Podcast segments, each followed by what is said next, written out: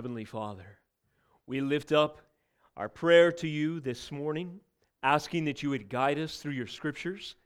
We pray that our heart would be a tablet, Lord Jesus, ready to receive the Word of God, that it would be written there indelibly by the Spirit's use of the means of its proclamation today. We pray, Lord, that it would that you would complete the work that you have begun in us more so this day as a consequence of setting our attention, our mind, and affections upon that which you have revealed in your Holy Scripture. I pray, Lord, that you would impress upon us our great need for a Savior and the great relief that our souls felt when we realized our sins rolled upon His shoulders. I pray, Lord, that we would be awestruck and amazed at the timeless plan in eternity past agreed to in the Trinity, fulfilled in the incarnation, satisfied on Calvary, secured upon resurrection, and enforced from the right hand of the Father through our ascended Christ, ruling this world and history by the power of his hand. I pray that you would press upon us awe-struck wonder at the reality of these things. Now, as we open your scriptures, Please open our hearts to receive them. In Jesus' name we pray. Amen. Praise the Lord.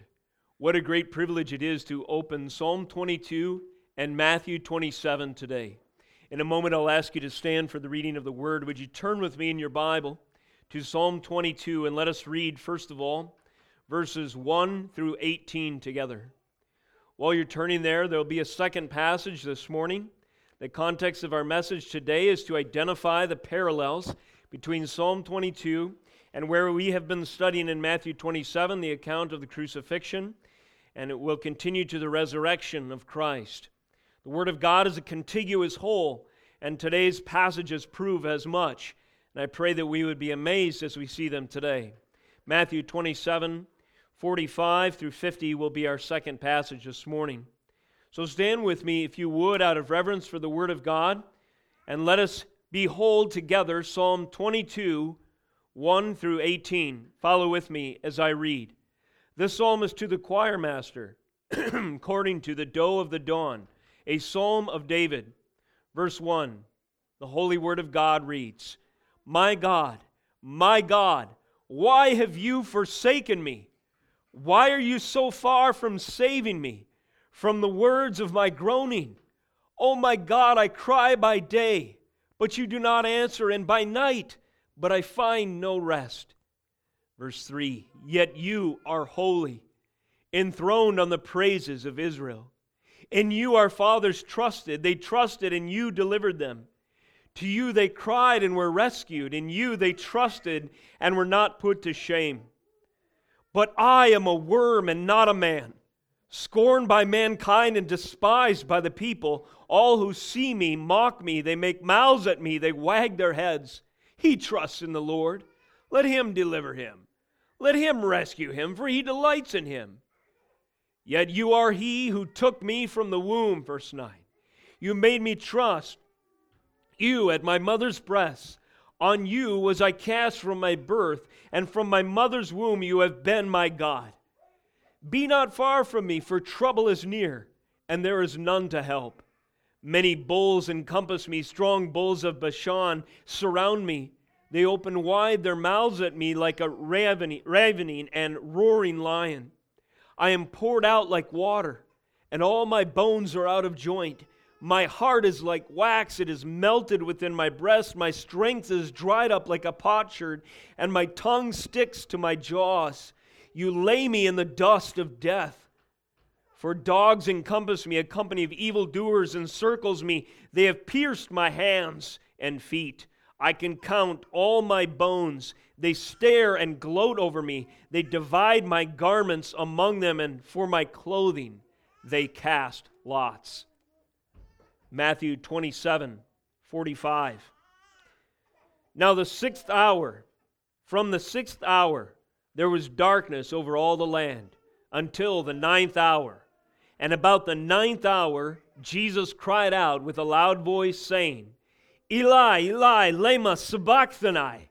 That is, My God, my God, Why have you forsaken me? And some of the bystanders hearing it said, This man is calling Elijah.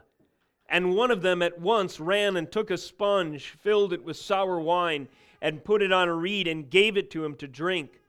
But the others said, Wait, let us see whether Elijah will come and save him. And Jesus cried out again with a loud voice and yielded up his spirit. This is the word of God. You may be seated.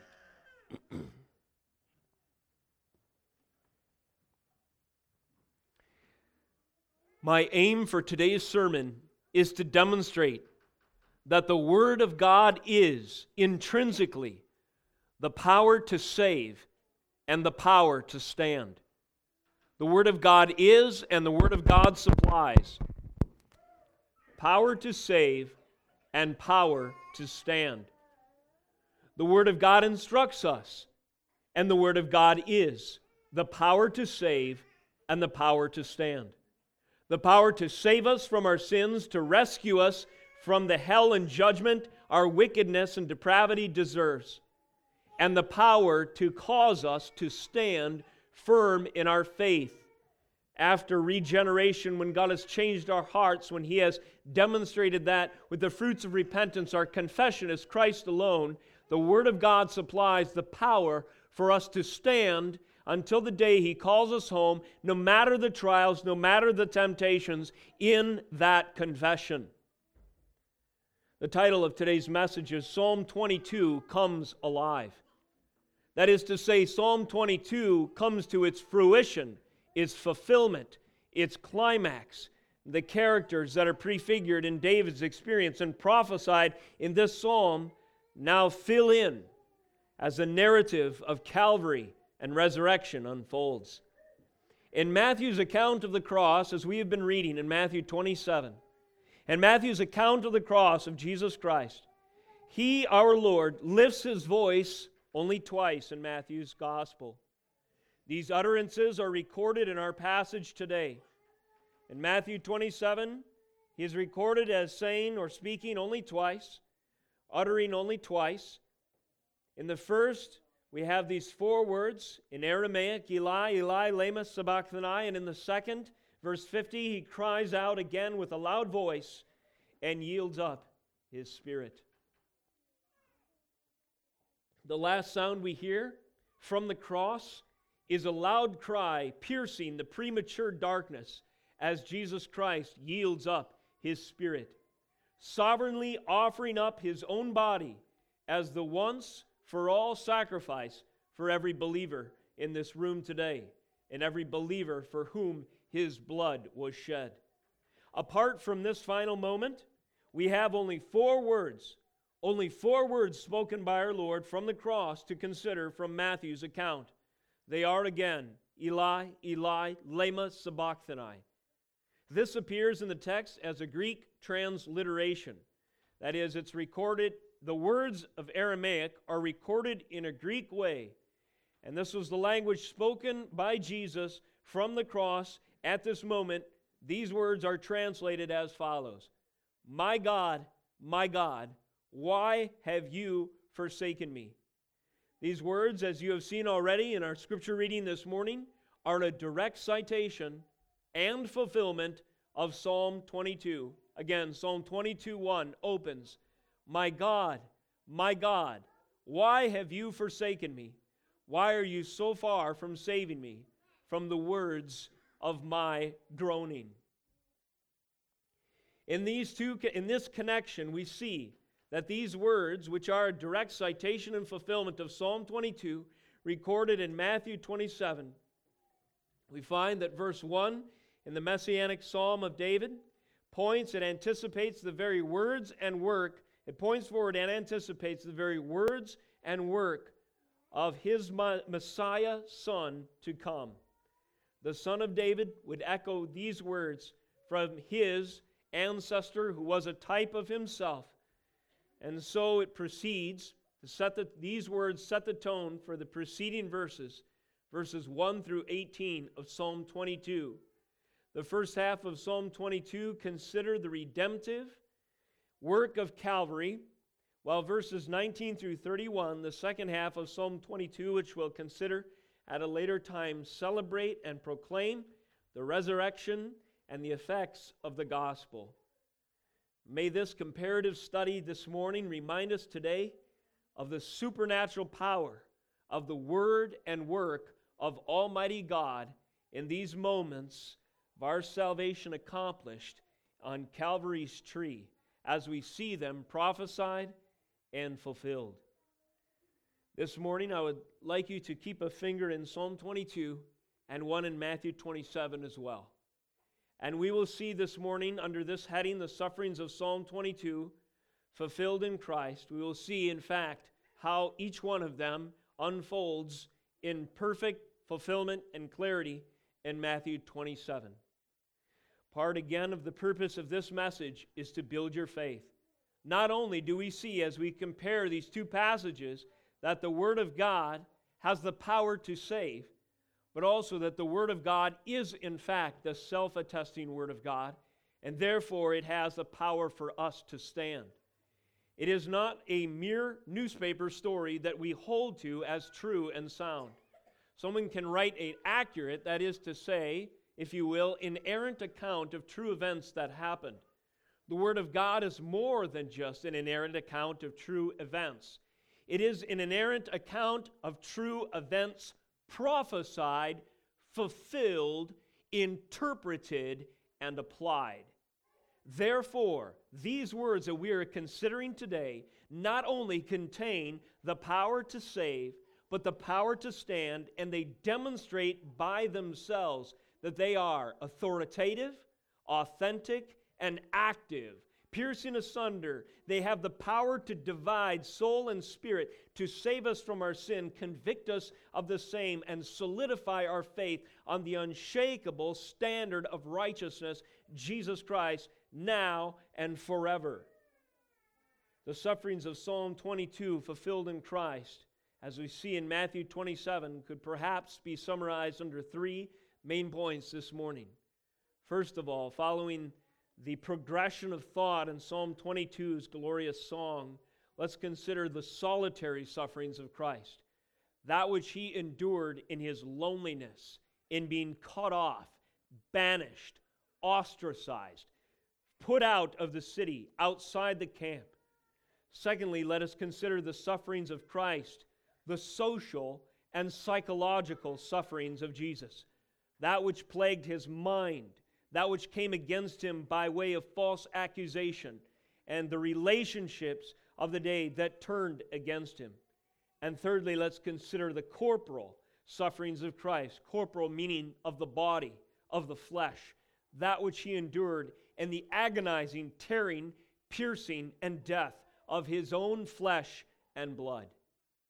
First of all, in Psalm 22, 1 through 6, David prefigures, he proclaims, he prophesies the solitary sufferings of Jesus. Let us consider them again. My God, my God, why have you forsaken me? Why are you so far from saving me from the words of my groaning? Oh my God, I cry by day, but you do not answer, and by night, but I find no rest. Yet you are holy enthroned on the praises of Israel. In you our fathers trusted. They trusted, and you delivered them. To you they cried and were rescued. In you they trusted and were not put to shame.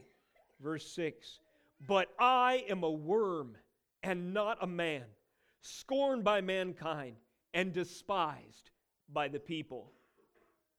Psalm 22, 1 through 6, expounds records in prophetic form, in worshipful song, the solitary sufferings of Christ, the rejection and the condemnation of Jesus Christ our Lord. The condemnation, meaning that he was made a curse for us. In Matthew 27, we see the situation, as we've considered recently, of this truth even in the geography, the location where Christ was crucified.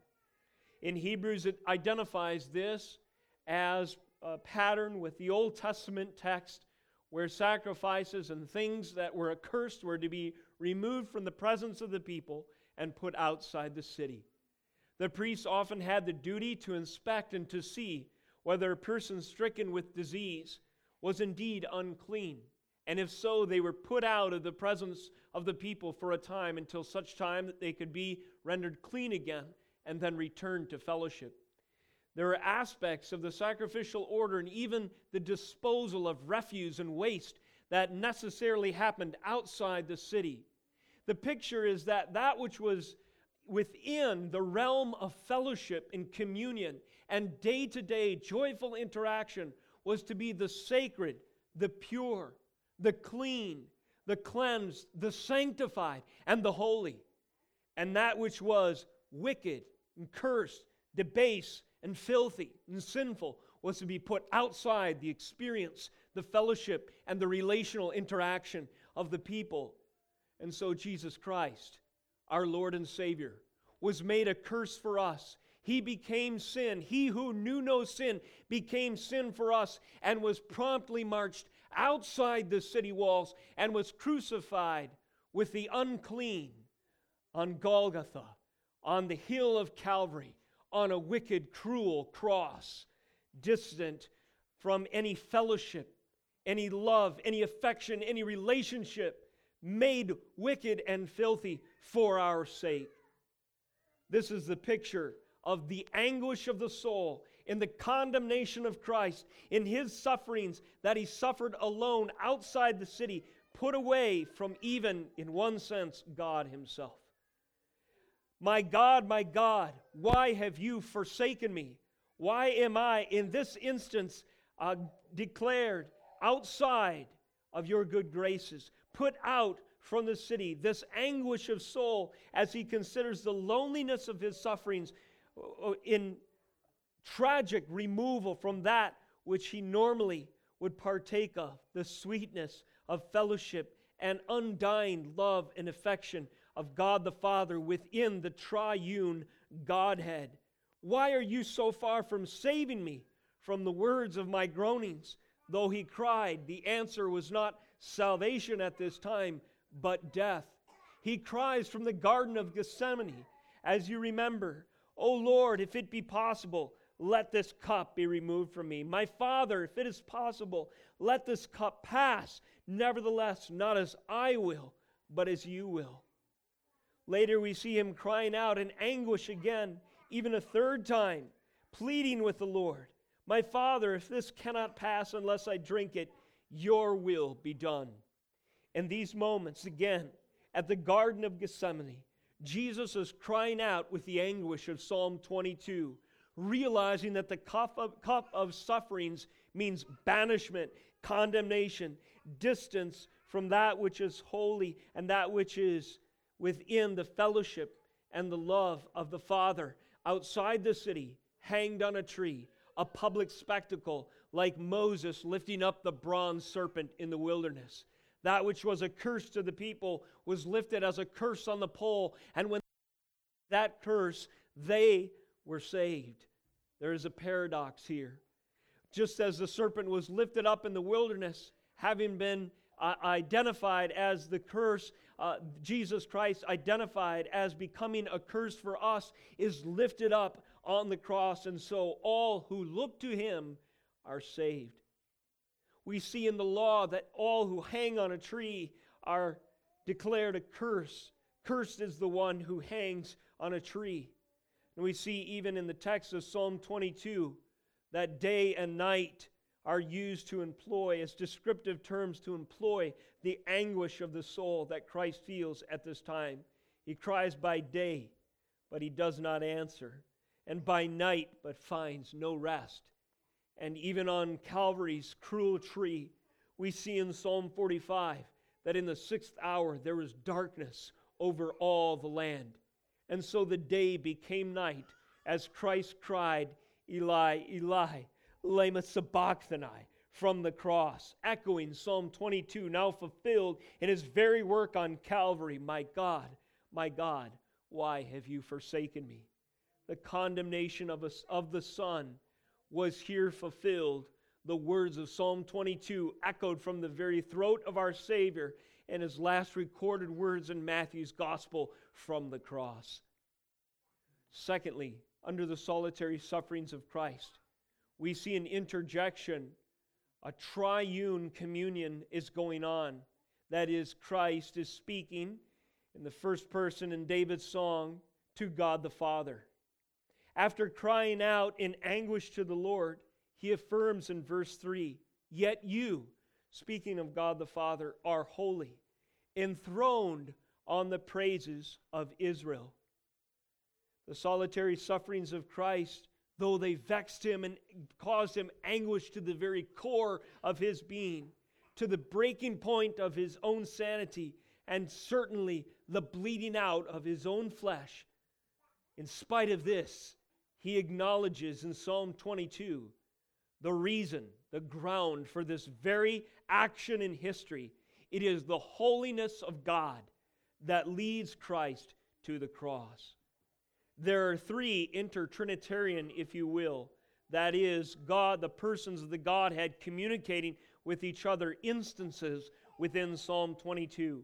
Interjections or asides, where the Son and the Father communicate, just as the Son did in the Garden of Gethsemane. And here Christ cries out, he affirms, Yet you are holy, enthroned upon the praises of your people.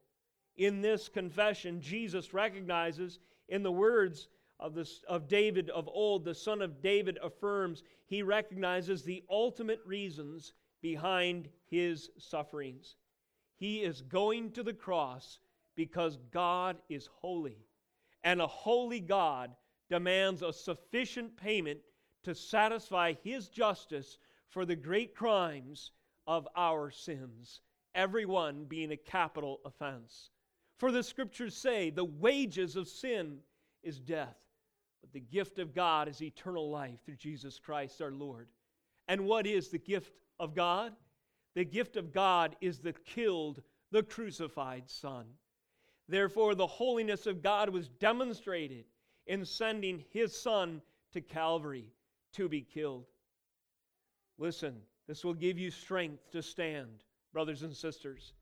And our day, if you think around on the internet, if you think you type in the atonement, if you find what people are saying, oh, new improved ideas on what does the, you know, salvation really mean, you'll find quasi-Christian, Christian in quotes, speculation on, oh, rethinking the atonement. Things of that nature are very popular today. I've even heard professed Christians say that to believe that God the Father in His holiness sent God the Son to die is, in effect, cosmic child abuse. The height of blasphemy, those words indeed. What do they deny? Not only the actions as the Bible declares them through Scripture from Psalm 22 to Matthew 27, but they also deny the holiness of God. Jesus Christ must die for God to be holy and for us to be reconciled to Him. Penal, that is, there is a punishment to be paid, substitution, which means in the place of another, atonement, which means payment for sin, and that was Christ's death. Christ was the lamb that was slain, the substitute sacrifice. He, the perfect, sinless one, the only sufficient once and for all sacrifice. It must be the case. It was the case. It is the case. It happened in time, and we see it codified in Scripture from the Old Testament to the New, prophesied and fulfilled.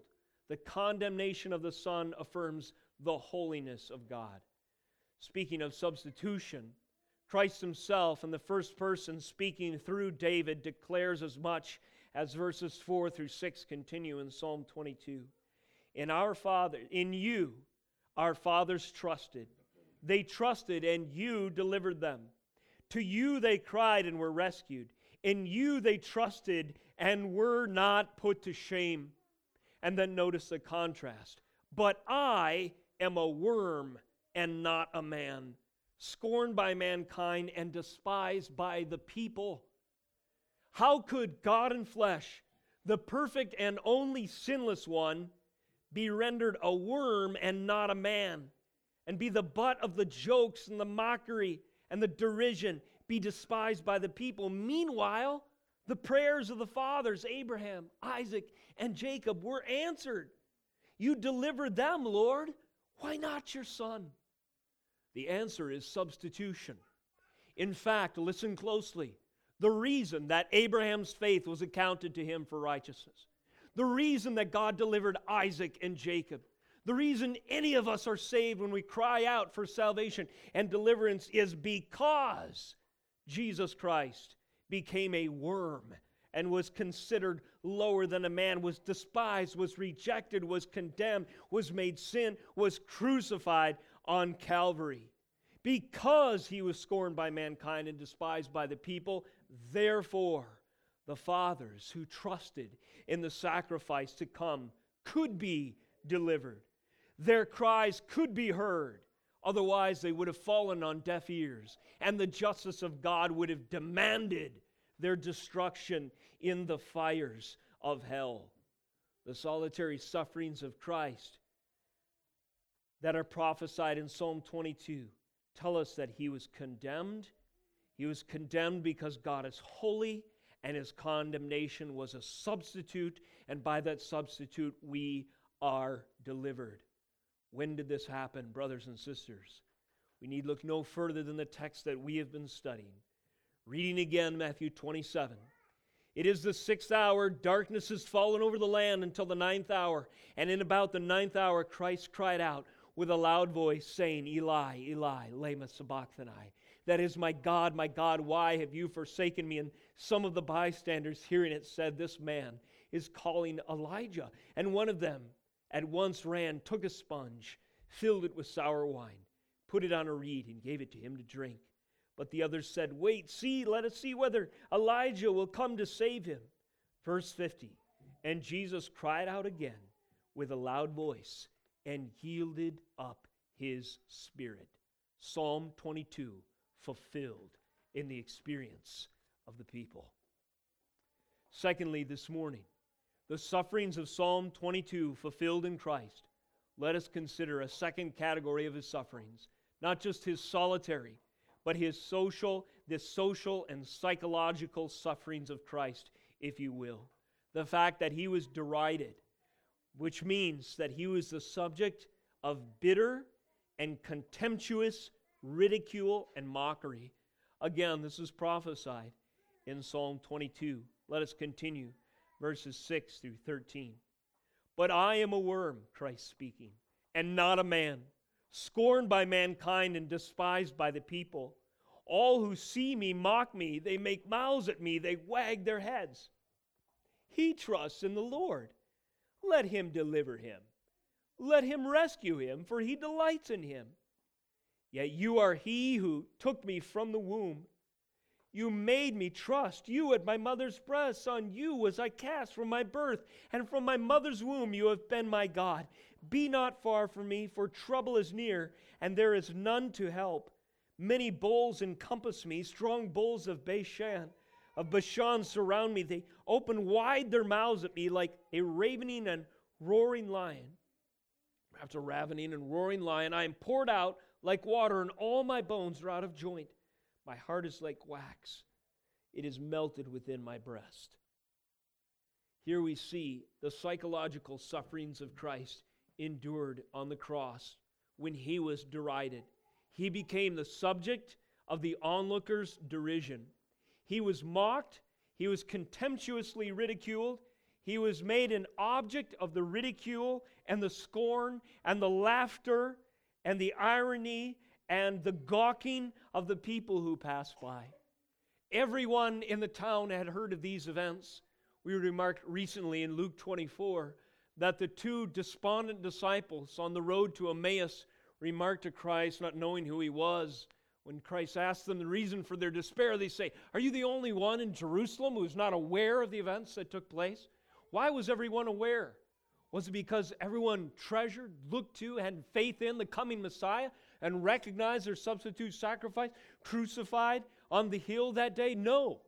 The reason everyone knew is because neighbors elbowed neighbors and said, Come, I want to show you something. And they all like a parade before a crass stand up comic stood before this irreverent and made an irreverent display of Christ by pointing and jeering and recalling his claims and promises and saying, Why don't you save yourself now? What an idiot. Look at him hanging there. And they laughed and they doubled over in their sinful entertainment and watched as the Lamb of God was crucified and to a man without the revelation of God jarring their heart from their sinful stupor, not a one understood what was going on before them, even though he had just echoed from the cross itself the very words that should let them know Psalm 22 is being fulfilled before their eyes. And if they listened to their own words, they would have realized they themselves were fulfilling prophecy as they cried, He trusts in the Lord. Let him deliver him.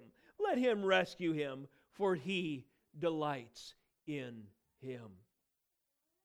There's a term, an apologetic term I've heard recently. Remember, one of the aims of this message is to give you power to stand. How do you know the Bible is the authentic and authoritative Word of God? It is self attesting, brothers and sisters. It contains within itself signals to its own authority, and we are beholding them today. There's a term called undesigned coincidences.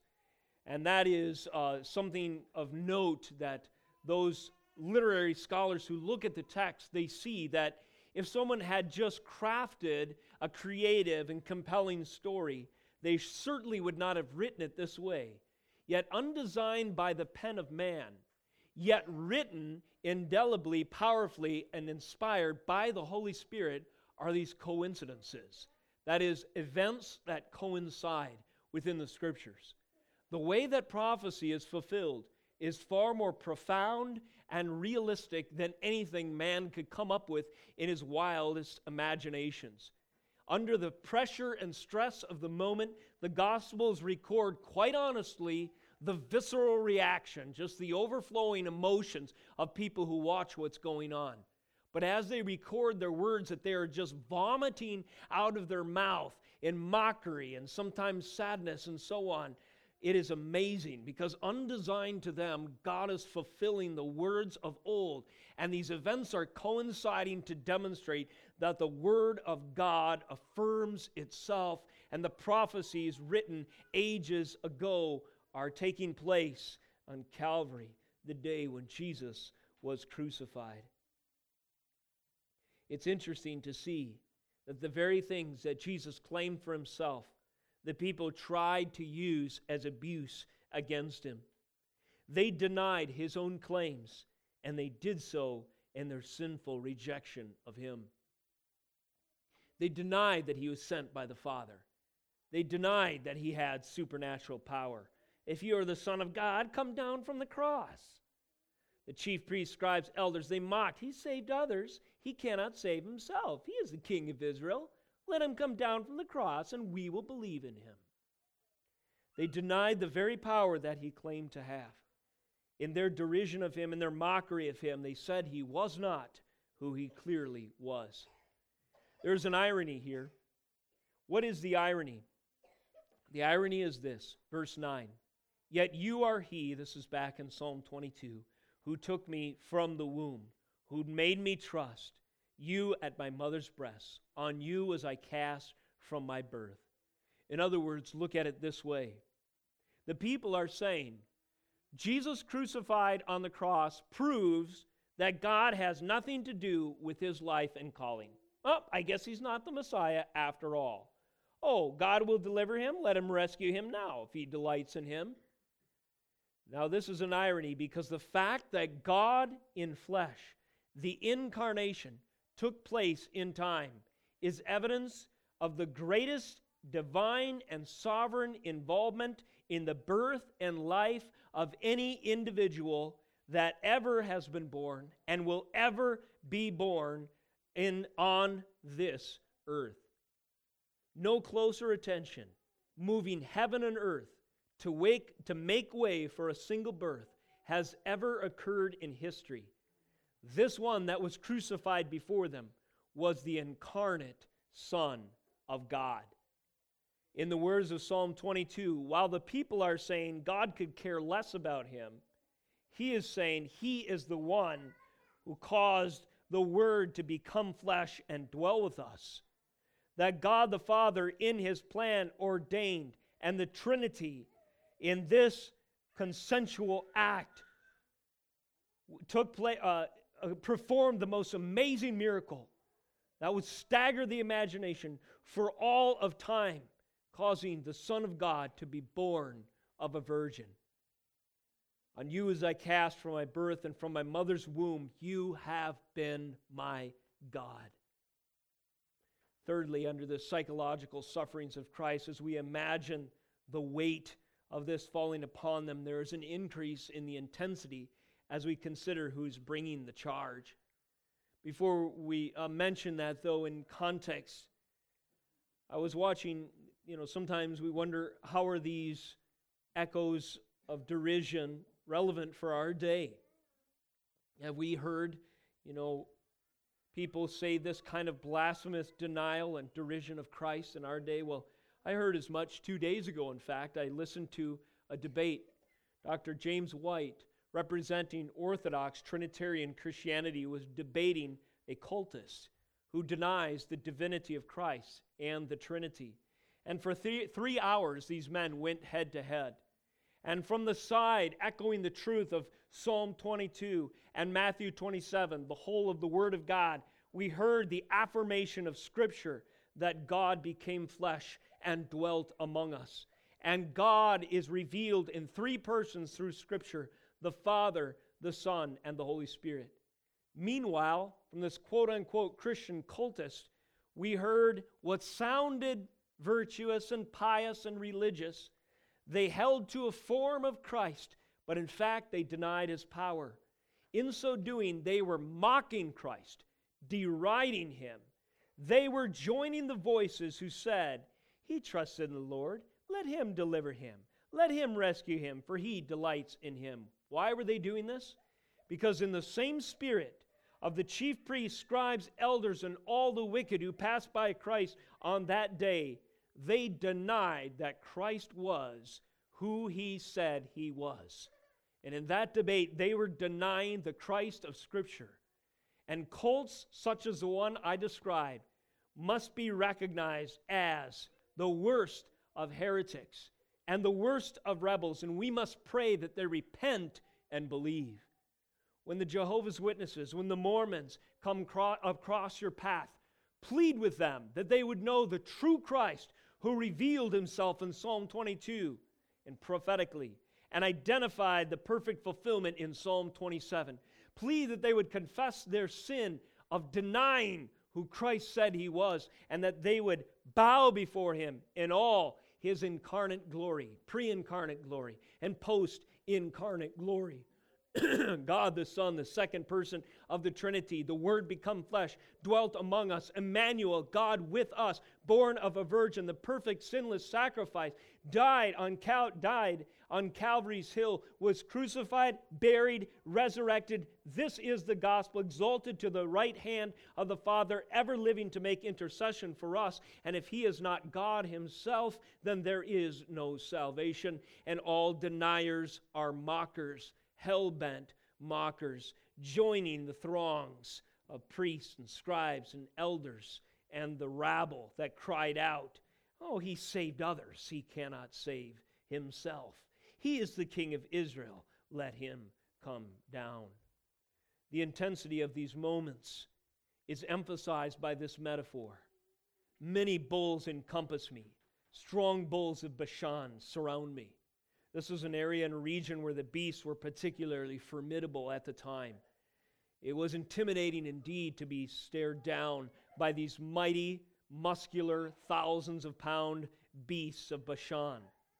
And so it was that those who opened wide their mouths at the Christ were like ravening and roaring lions that prowled about him, circling their prey.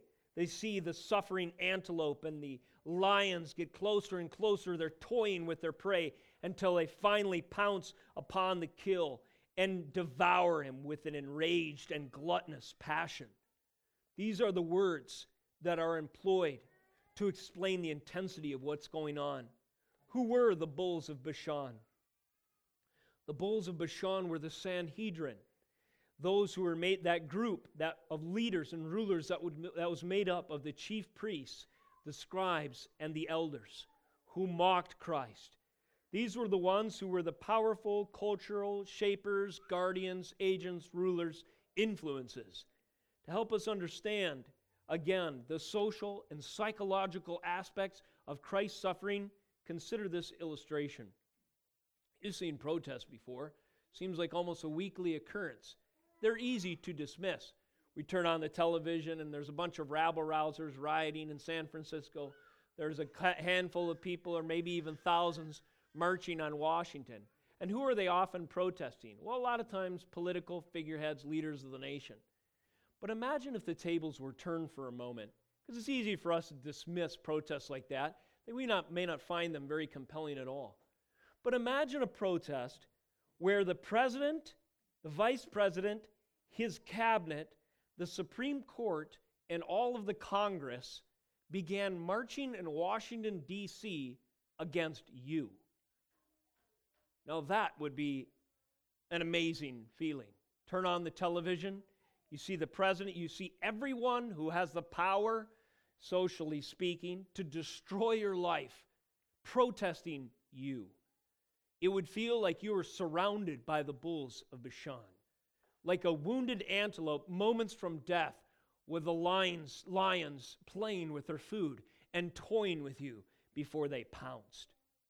And this was the situation the crushing emotional weight of the sufferings that Christ endured for you and me. These are the psychological, the mental, the emotional sufferings and anguish that Christ endured. Psalm 22 prophesies when did this come to pass? As we've said, it came to pass in Matthew 27 when the two robbers were crucified with him, one on the right, and those who passed by derided him, wagging their heads. Listen to what they say You who would destroy the temple and rebuild it in three days, save yourselves. If you are the Son of God, come down from the cross. So also the chief priests, scribes, and elders mocked him. They said, Save yourselves. He saved others. Can he not save himself? He is the King of Israel. Let him come down now from the cross, and we will believe in him. Listen, he trusts in God. Let God deliver him now if he desires him. For he said, I am the Son of God. And the robbers who were crucified with him also reviled him in the same way, fulfilling to a T Psalm 22 8, the words of the mockers. He trusts in the Lord. Let him deliver him. Let him rescue him, for he delights in him. Last point this morning the corporal sufferings of Christ, meaning that which he suffered in his body in the flesh. Psalm 22 continues to expound even these things that our Lord endured. Consider them in verse 14. I am poured out like water and all my bones are out of joint. My heart is like wax, it is melted within my breast. My strength is dried up like a potsherd, and my tongue sticks to my jaws. You lay me in the dust of death, for dogs encompass me. A company of evildoers encircles me. They have pierced my hands and feet. I can count all my bones. They stare and gloat over me. They divide my garments among them, and for my clothing they cast lots. Notice, first of all, the first person agony of Christ. In the first person, Christ cries out from the scriptures prophetically in this ode in Psalm 22 I am poured out like water. All my bones are out of joint.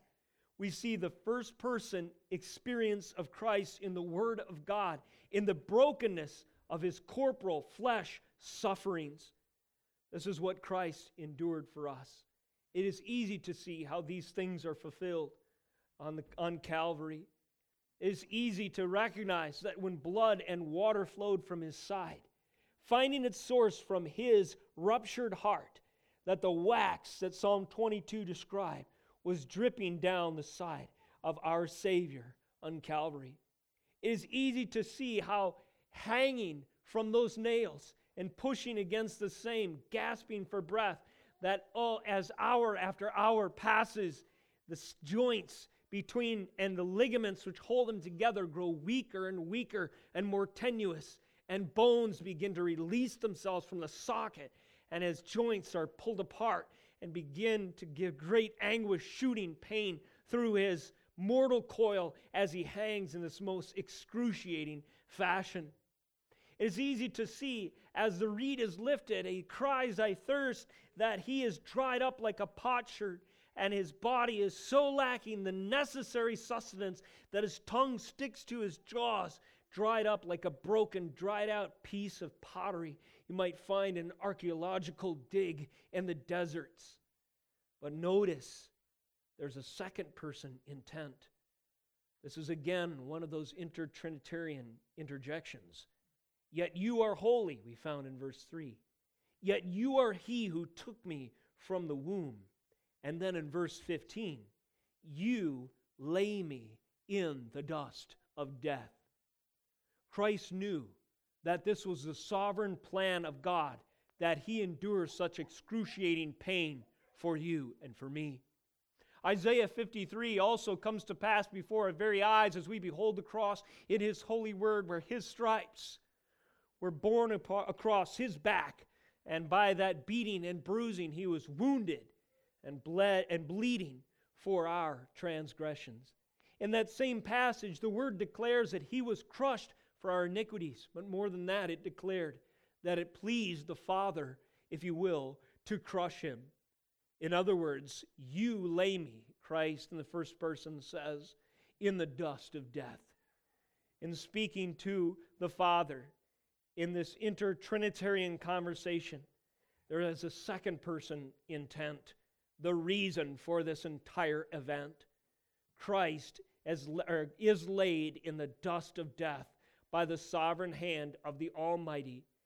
Christ is the Father, like Abraham, leading the sacrifice of his own Son up the hill, but laying him across the altar, and this time the knife, as we have recognized, indeed plunges into his side, and the full payment for our sins is satisfied in his flesh.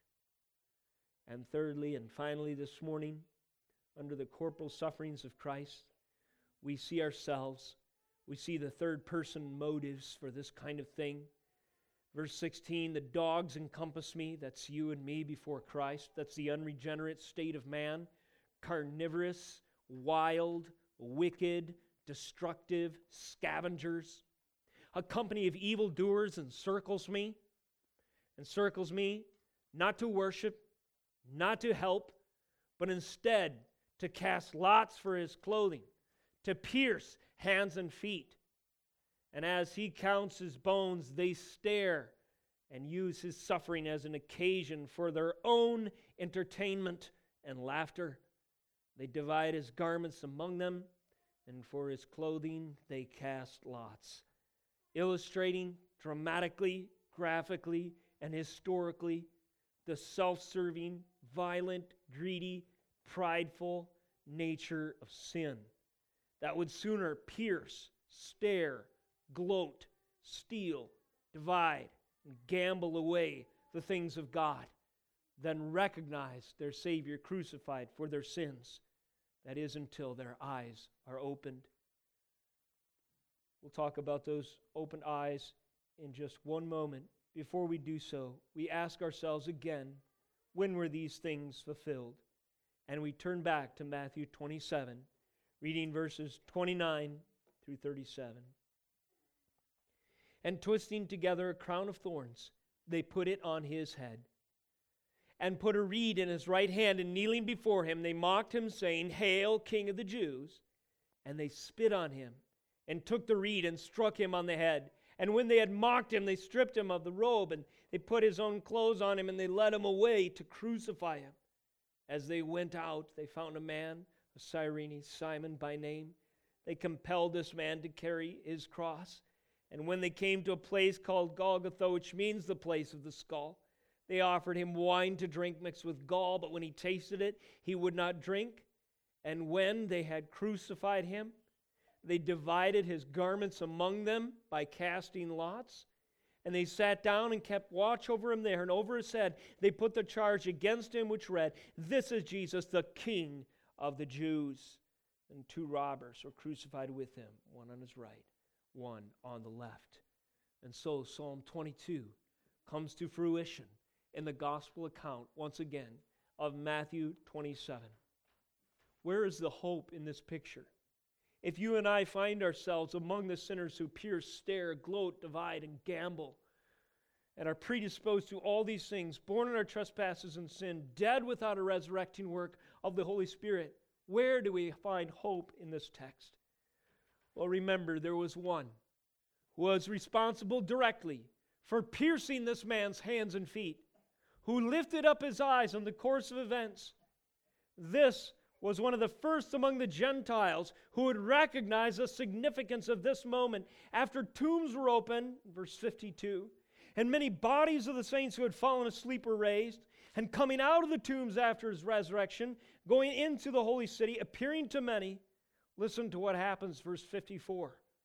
When the centurion and those who were with him, keeping watch over Jesus, saw the earthquake and what took place, they were filled with awe and said, Truly, this was the Son of God. Yes. Hallelujah. How could this man's reaction be absolutely the opposite of everyone else?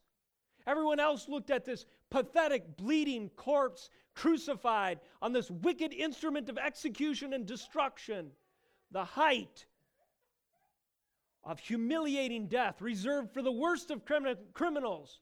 He was made a public display of mockery and derision, and they laughed and they spat and they scorned. And when they saw it, yet this man, a Gentile, a soldier, no doubt a hardened sinner prior to this moment, looks at the same spectacle and cries out, Truly, this was the Son of God. He had likely never read Psalm 22. The Holy Spirit touched a dead heart and caused his blind eyes to see and he confessed, as with newness of resurrected spiritual life, that man right there is the Son of God and my Savior.